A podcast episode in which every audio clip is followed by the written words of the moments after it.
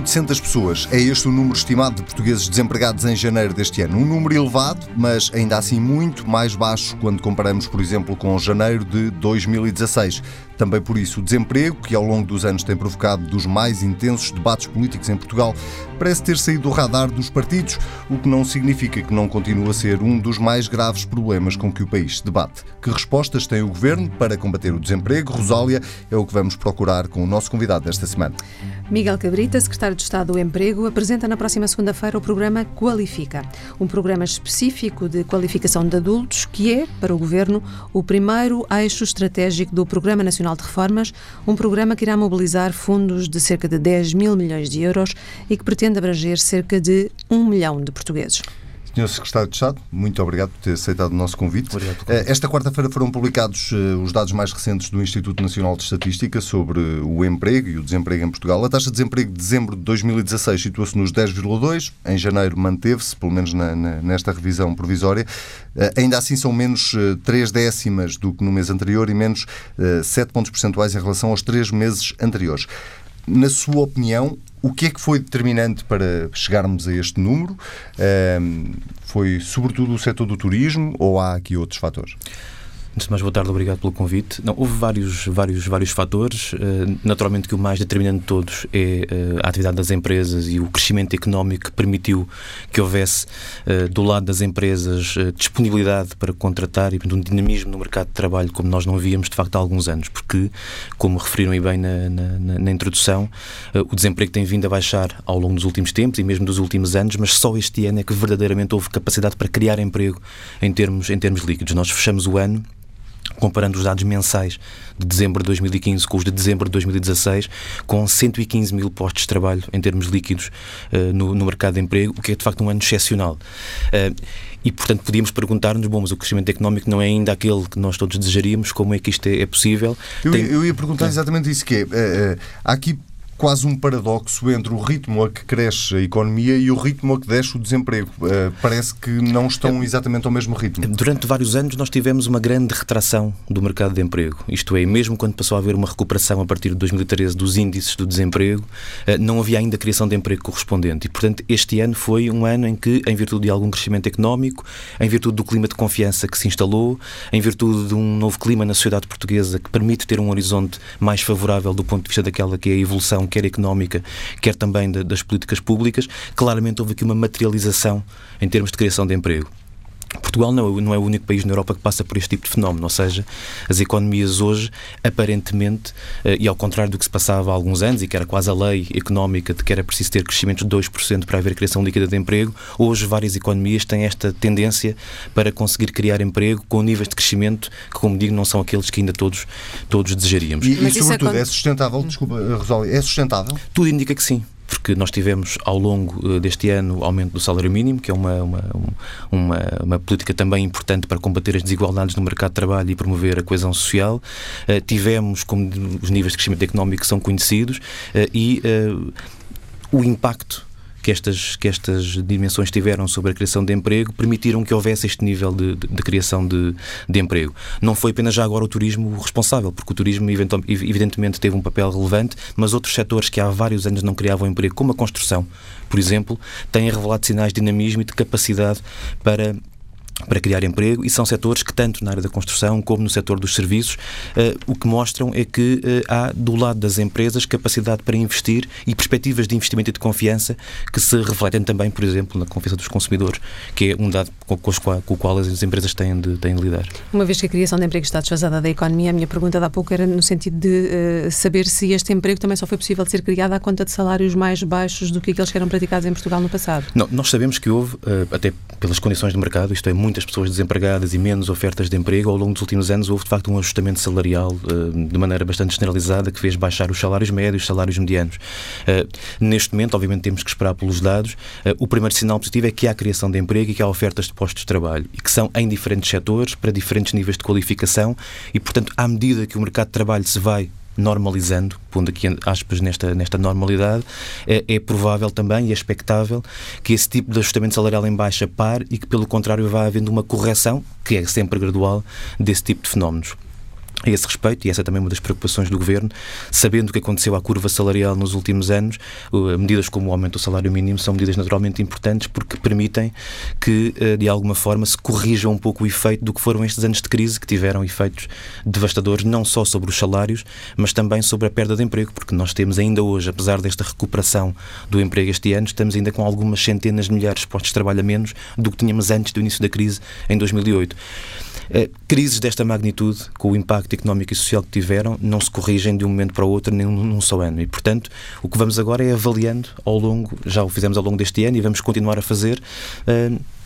Avaliar como é que vai ser a evolução do mercado de emprego e da economia e procurando ajustar as melhores respostas para os desafios que temos ainda. Porque já agora, uma nota relevante, o desemprego, o emprego aumentou e aumentou como em muito poucos anos ao longo da nossa história nos registros que mostram isso.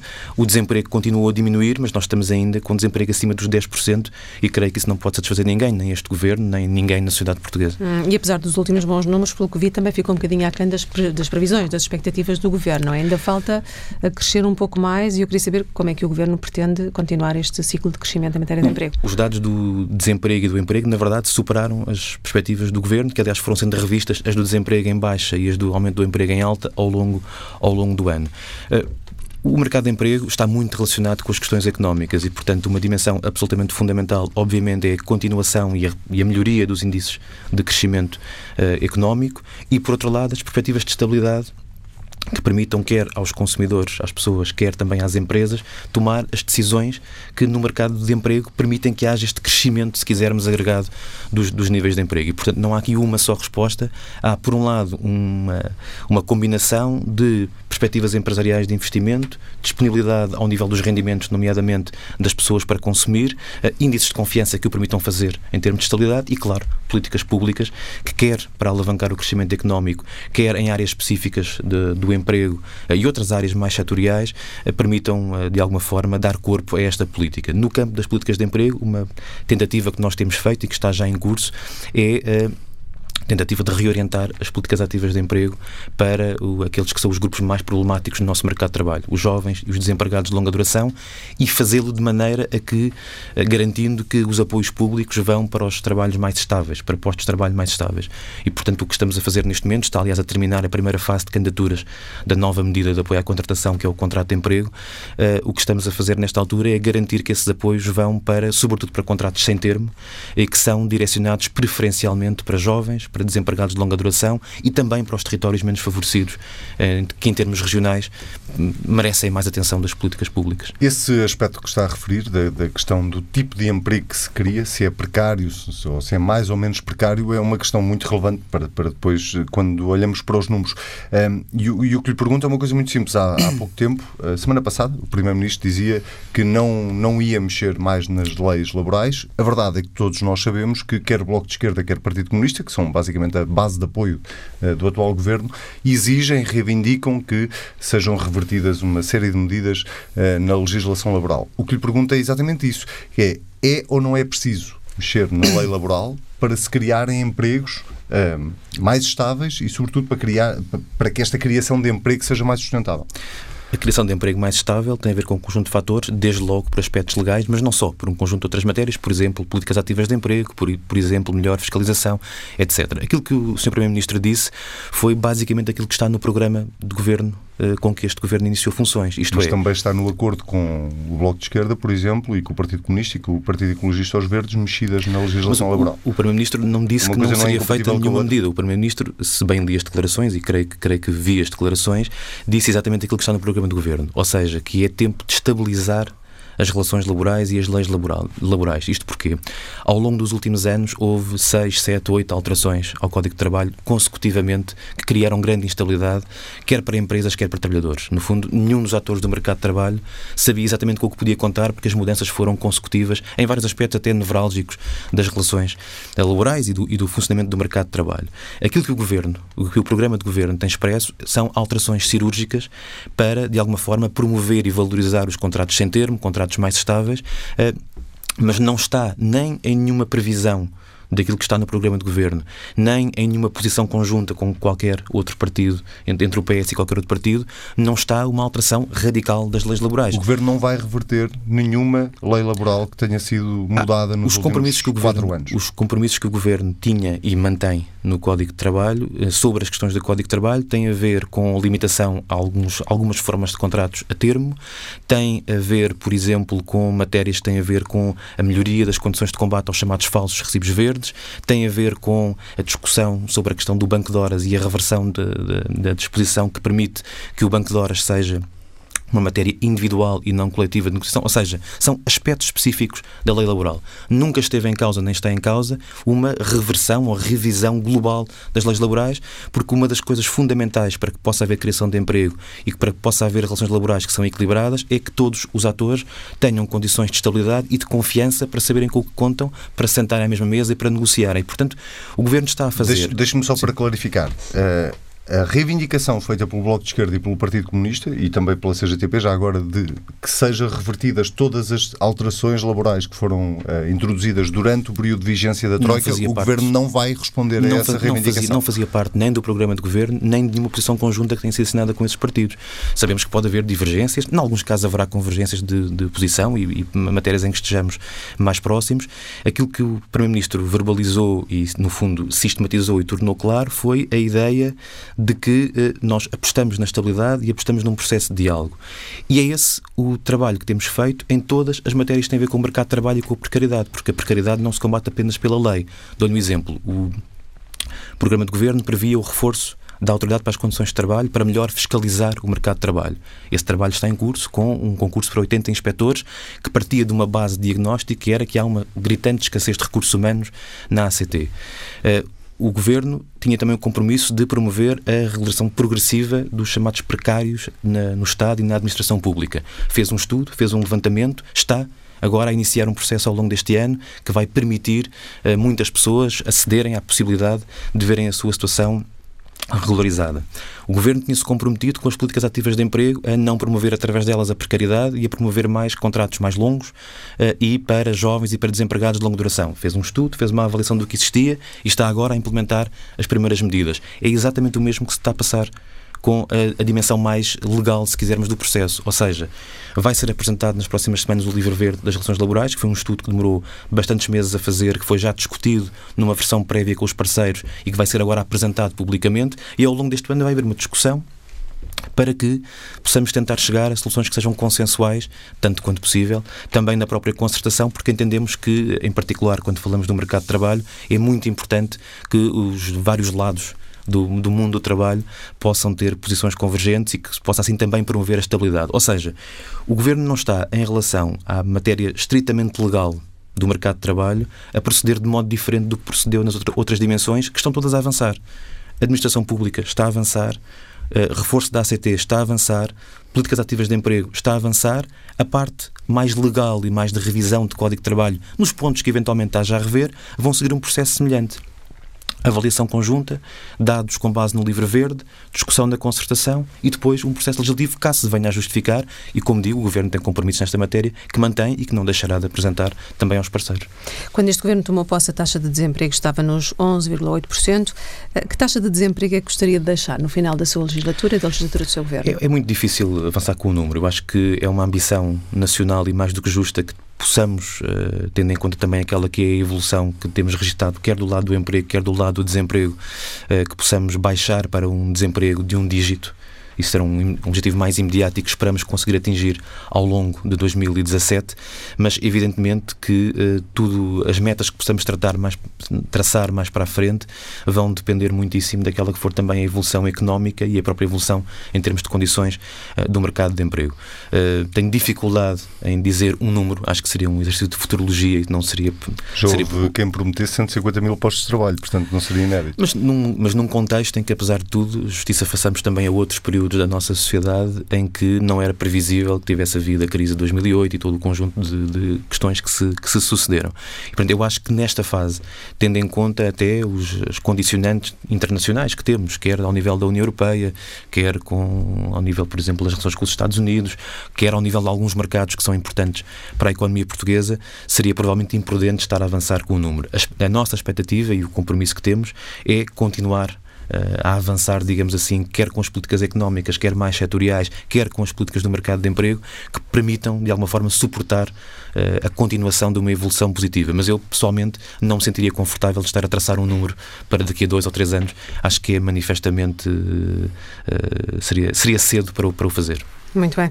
E o desemprego jovem é um tema que já aqui abordamos. Carlos Moedas dizia esta semana que 99% dos orçamentos uh, para resolver o problema uh, estão nas mãos dos Estados e não estão nas mãos da Comissão. Ora bem, o que é que o Governo então uh, pode fazer, que esteja nas suas mãos, para resolver este tema do desemprego jovem?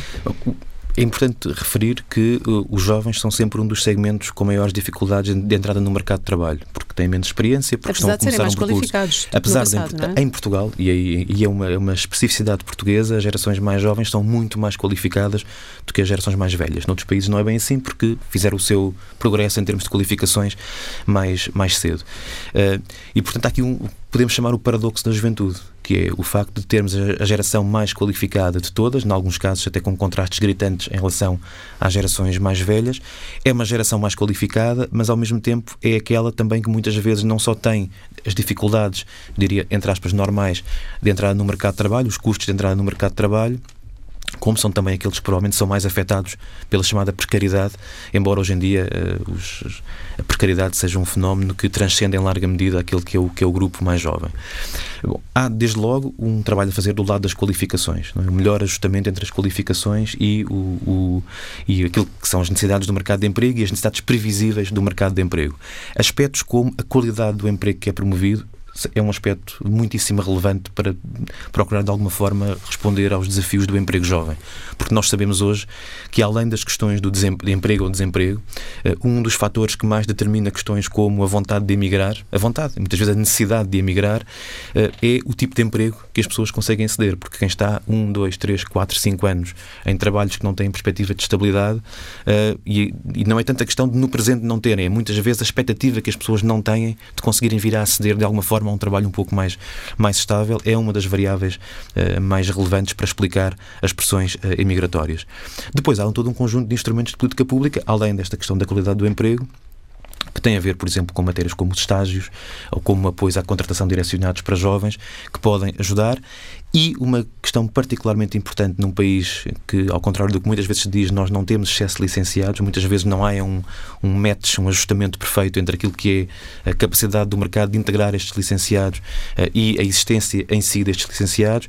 Uma ideia, uma questão muito importante que é a nossa capacidade também para apoiar a qualificar o tecido produtivo e a gerar cada vez mais oportunidades de emprego qualificado, que são aquelas que mais se adaptam cada vez mais ao perfil dos nossos, dos nossos jovens. Mas há aqui, portanto, um ajustamento entre dimensões que têm a ver estritamente com o mercado de emprego e com os apoios à transição e esta ligação com a questão das qualificações e o tipo de qualificação que os jovens têm a entrar no mercado de trabalho e que é muitíssimo importante. Mas falava aí da questão da imigração. Há algum drama? Eh, porque eh, normalmente o debate político, nos últimos anos, sobretudo, cada vez que se falava da questão da imigração, tendia a exacerbar-se sobre, sobre isso. Algum drama em ter um jovem português que quer emigrar para ter uma experiência lá fora, para, para procurar outra realidade, para ou porque podemos reconhecer que uh, o mercado de trabalho português não dá as oportunidades que outros mercados dão. Mas isso é um drama em si, não seja, ou seja, é um drama porque perdemos, eu não gosto da expressão, mas vou usá-la, capital humano, que estamos de alguma forma a permitir que vá para outros países.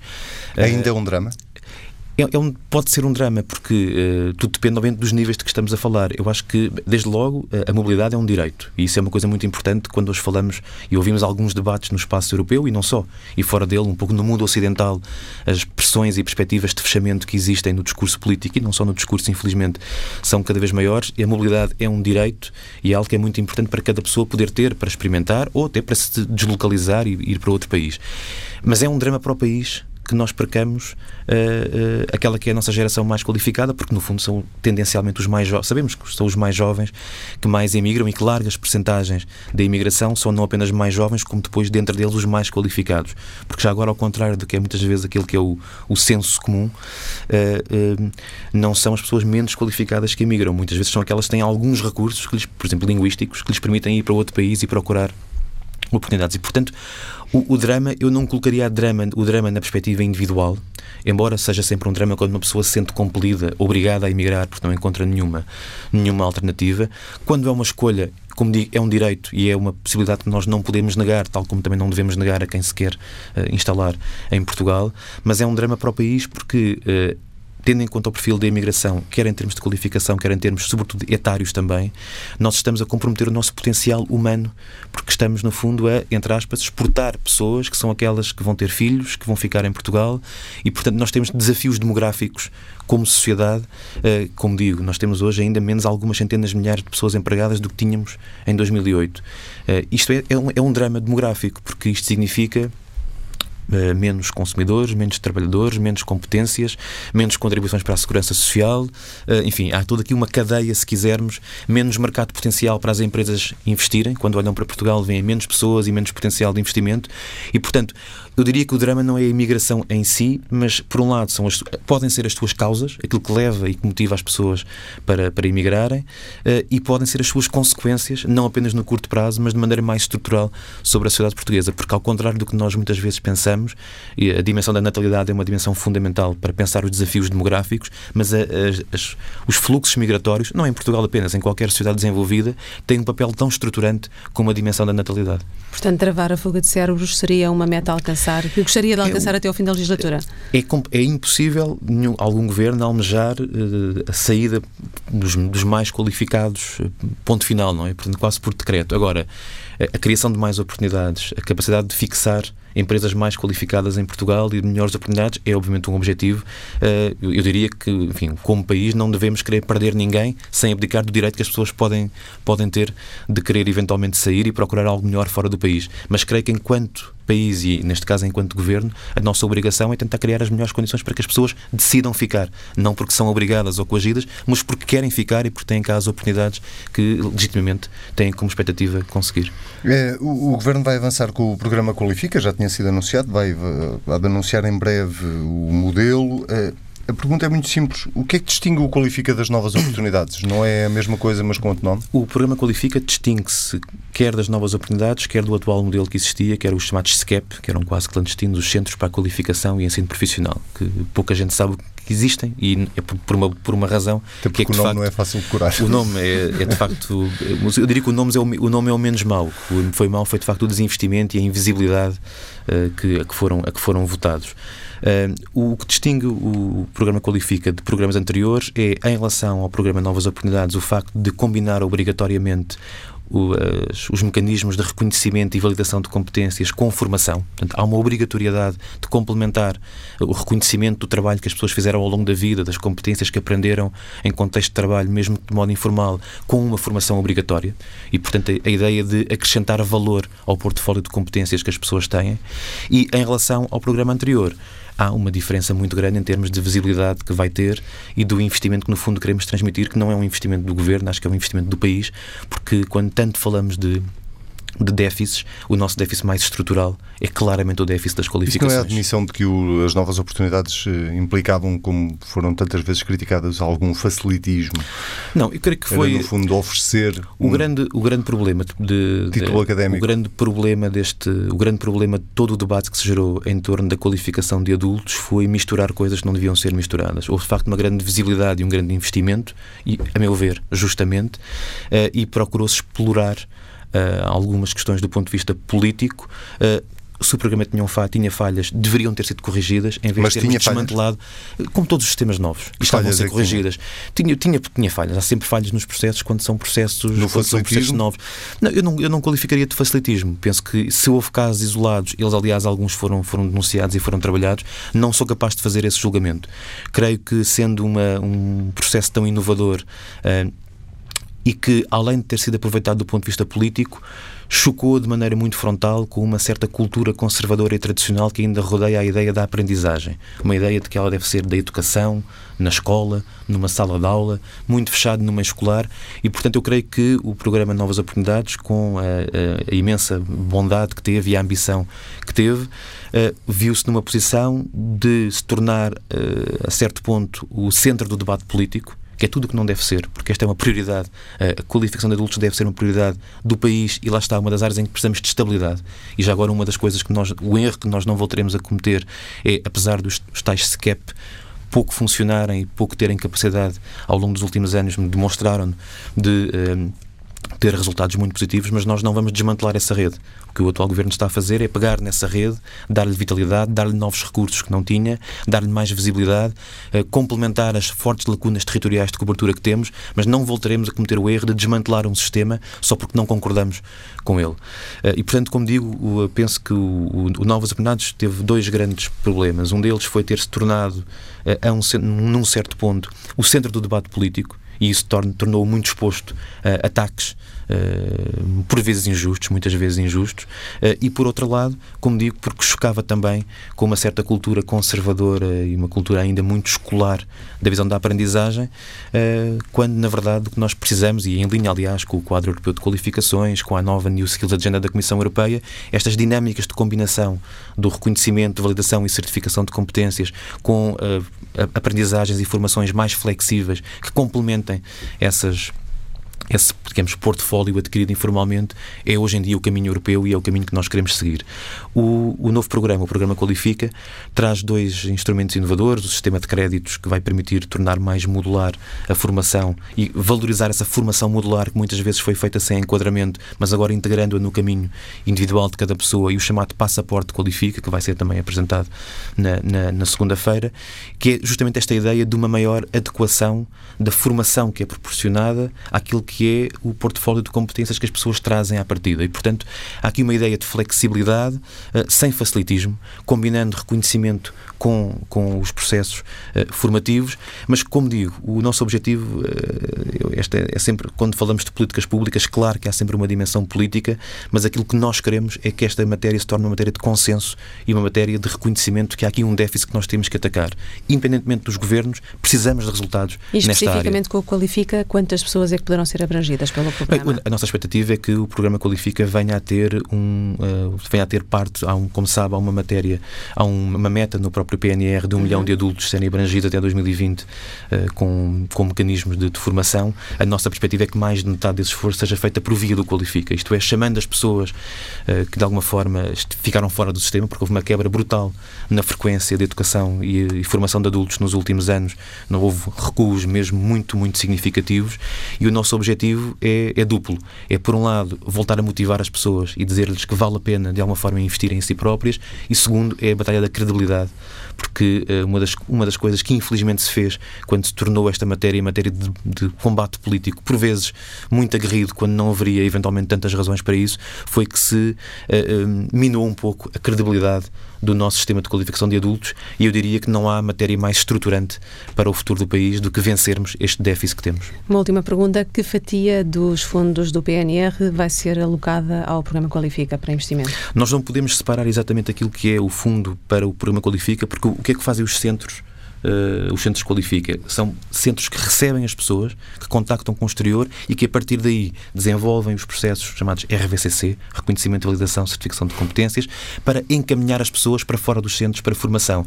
E, portanto, a questão não é tanto quanto é que o programa qualifica em si vai mobilizar de recursos, a questão é o que é que vai permitir por todo o sistema disseminar este esforço formativo e tornar mais eficiente a oferta formativa que em muitos casos já existe.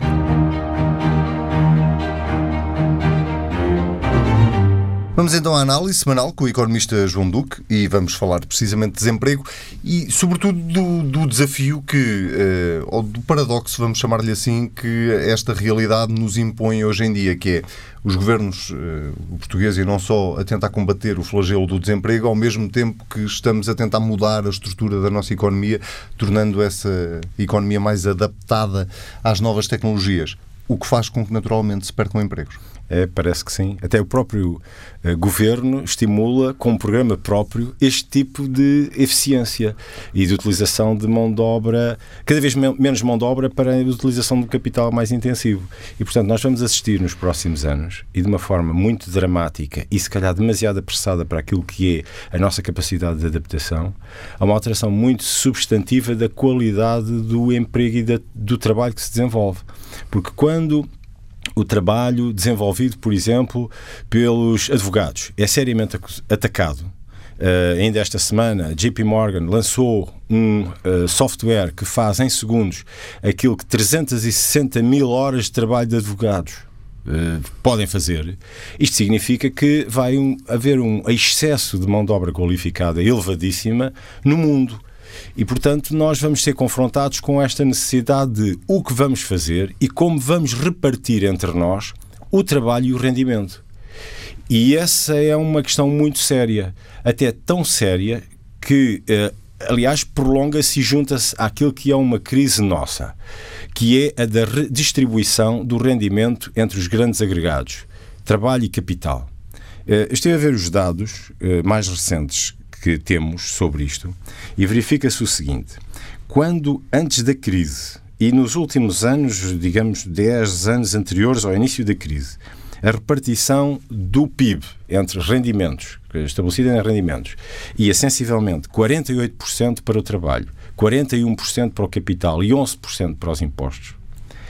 Depois da crise, o que temos agora é 44% para o trabalho, 43% para o capital e 13% para os impostos. Isto é, a perda do trabalho para uma repartição equitativa entre o capital e os impostos.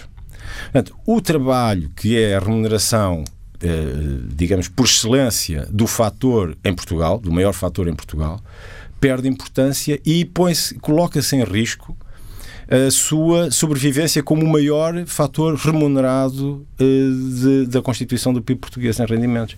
Isto é muito importante e duvido que possa haver uma travagem significativa desta, desta tendência. Por dois motivos. Não só por facto de haver automação, mas pelo próprio facto de nós termos vendido Portugal e essa venda de Portugal vai levar a que a própria repartição, digamos, do rendimento vá ficando cada vez mais nas mãos do capital que ainda por cima não é português. Portanto, temos aqui uma, um cavar de uma situação que é grave e que se vai tender a acelerar, não é? que é esse o, o, grande temor. A ponto de pessoas dizerem: vocês estão a estudar para advogados? Para quê? Neste momento, a própria medicina é feita com robótica, que é muitíssimo mais precisa no corte, na, no ataque uh, do, do, do, problema, digamos, se estamos a falar de cirurgia, do que o ser humano. Portanto, o ser humano é dispensado. Fica para nós o ócio, a capacidade produtiva, a criativa, e a remuneração dessa uh, capacidade criativa. Que é cada vez menor, ainda por cima, não é? Ou não, não sei. Nós vamos ter que reinventar é a forma como vamos lidar uns com os outros e com o trabalho. Devíamos repartir, se calhar, mais o trabalho entre nós, termos mais tempo para o ócio e depois vamos ter que também educar o, o, o, isto é, o ser humano para usar bem o ócio, porque o ócio pode ser usado na construção, no divertimento, no estabelecimento de boas relações, como pode ser usado na destruição, eh, no ataque, na, na criação de uma sensação de insegurança. E, portanto, nós temos que saber eh, criar uh, estímulos sociais para que as pessoas possam usar o seu ócio, mas de uma forma agradável, construtiva e de construção de relações. Há aqui vários mitos que caem por terra, não é? Primeiro, achamos que ter um emprego qualificado de valor acrescentado seria sempre um valor seguro e, afinal, agora a robótica mostra que não é. Por outro lado, achava-se que cada vez seria ganhar mais e que os filhos teriam uma vida melhor que os pais e isso está a acabar. E, uh, enfim, não bastava isso, uh, cai também por, por, por, terra o mito de que, com estas políticas como as que ouvimos agora do Sr. Secretário de Estado do Programa Qualifica, de que iríamos conseguir ter mais pessoas qualificadas, mais emprego e, aliás, iríamos também alcançar taxas de desemprego menores. Com tudo aquilo que o professor está a dizer, tudo isto fica em causa. Portanto, uh, temos mesmo de reinventar o mercado de trabalho. Ou não? Há sempre uma esperança de que as novas tecnologias criam necessidade de novos uh, conhecimentos para dialogar e para trabalhar com essas tecnologias. E, portanto, há, há, sempre essa esperança de que alguma desta mão de obra que se torna ociosa venha a ser absorvida, desde que tenha uma capacidade de adaptação. E só tem capacidade de adaptação quem tiver duas coisas, que é uh, desejo de mudar e, portanto, capacidade para se adaptar a novas situações e conhecimento. Bom, e, portanto, o conhecimento nunca é desperdiçado. Por outro lado, o conhecimento pode ser muito bem usado para estimular uma procura, eh, digamos, digamos que socialmente eh, positiva, na utilização do ócio. Se eu for uma pessoa educada do ponto de vista das humanidades, eu vou usufruir e vou querer usar mais os museus que tenho, as exposições que me oferecem, os espetáculos que me, que me propõem, em vez de ficar simplesmente a ver coisas que do ponto de vista do conhecimento não estimulam. Pronto, podemos achar que um jogo de futebol ou que uma telenovela seja um espetáculo de topo, de elite, mas do ponto de vista uh, cultural e do ponto de vista substantivo deixa muito a desejar. E, portanto, eu acho que a, a, o emprego de, de, de investimento ou de despesa em conhecimento é sempre bastante positivo. Portanto, estamos aqui a falar de novos negócios, não é? Negócios do lazer, do ócio. Exatamente, estamos a falar de, de uma nova realidade, sobretudo. Professor João Duque, muito obrigado. Voltamos a ver-nos daqui uma semana. Até para a semana. Obrigado. Bom, e o programa A Vida do Dinheiro fica por aqui em matéria de comentário e de entrevista, mas falta ainda a nossa habitual rubrica de poupança do Exatamente. Dinheiro Vivo. Esta rubrica de poupança esta semana é da Joana Rebelo Moraes. Ela vai falar-nos de dicas sobre como poupar nos seguros. Se acha que gasta demasiado em seguros, há vários fatores que deve ter em atenção. Em primeiro lugar, analise a sua carteira de seguros. Há pessoas que têm muito mais seguros do que os que contrataram. Alguns são obrigatórios, como o do carro ou o seguro de vida para quem tem créditos à habitação, mas há outros associados a produtos e serviços, como os cartões de crédito. E muitas vezes ocorre a duplicação de coberturas. Para evitar, informe-se junto das instituições e mantenha apenas os contratos de que precisa. No caso do seguro automóvel, faça simulações todos os anos. Além disso, não se esqueça que o prémio pode ser pago ao ano, a cada seis ou três meses ou até uma vez por mês. O fracionamento pode, no entanto, ter encargos e pode ser mais barato pagar uma vez por ano. Se não conseguir, saiba que há seguradoras que oferecem a possibilidade de pagar ao mês por débito direto sem encargos extra. Se estiver a ponderar pedir um crédito para comprar casa, lembre-se que os bancos exigem que tenham um seguro de vida que funciona como garantia de empréstimo. Os bancos normalmente sugerem a seguradora e oferecem contrapartidas como um spread mais baixo. Mas mesmo assim, vale a pena fazer contas e simulações. Há seguradoras com preços muito competitivos e a redução do spread pode não compensar o que se paga a mais. O mais importante para poupar nos seguros é procurar regularmente as melhores ofertas e, muito importante também, guarde sempre as apólices. A Vida do Dinheiro fica por aqui, já sabe, pode ler tudo na edição em papel do Dinheiro Vivo, que sai ao sábado com o Diário de Notícias e o Jornal de Notícias. E ouvir as vezes quiserem em tsf.pt, nós voltamos na próxima semana.